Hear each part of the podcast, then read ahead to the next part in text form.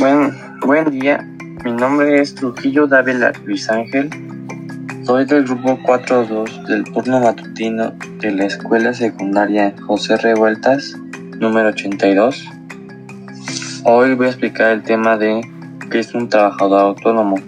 Un trabajador autónomo, o como bien conocido como trabajador por cuenta propia o simplemente autónomo, contratista independiente o consultor es aquel que trabaja de forma independiente o que se dedica a realizar trabajos de manera autónoma, que lo permite desenvolverse en su, en su profesión o en, o en aquellas áreas que se puede ser más lucrativas y son orientadas a terceros que requiere ser de servicios específicos. Un trabajador autónomo es aquel que invierte su tiempo de acuerdo a sus necesidades y las necesidades de sus clientes. En muchos casos no cumplen horarios, rutinas o oficina.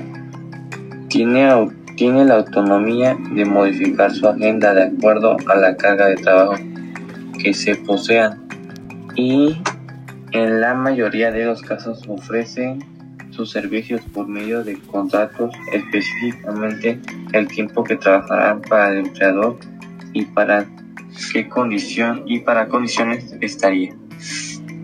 Gracias.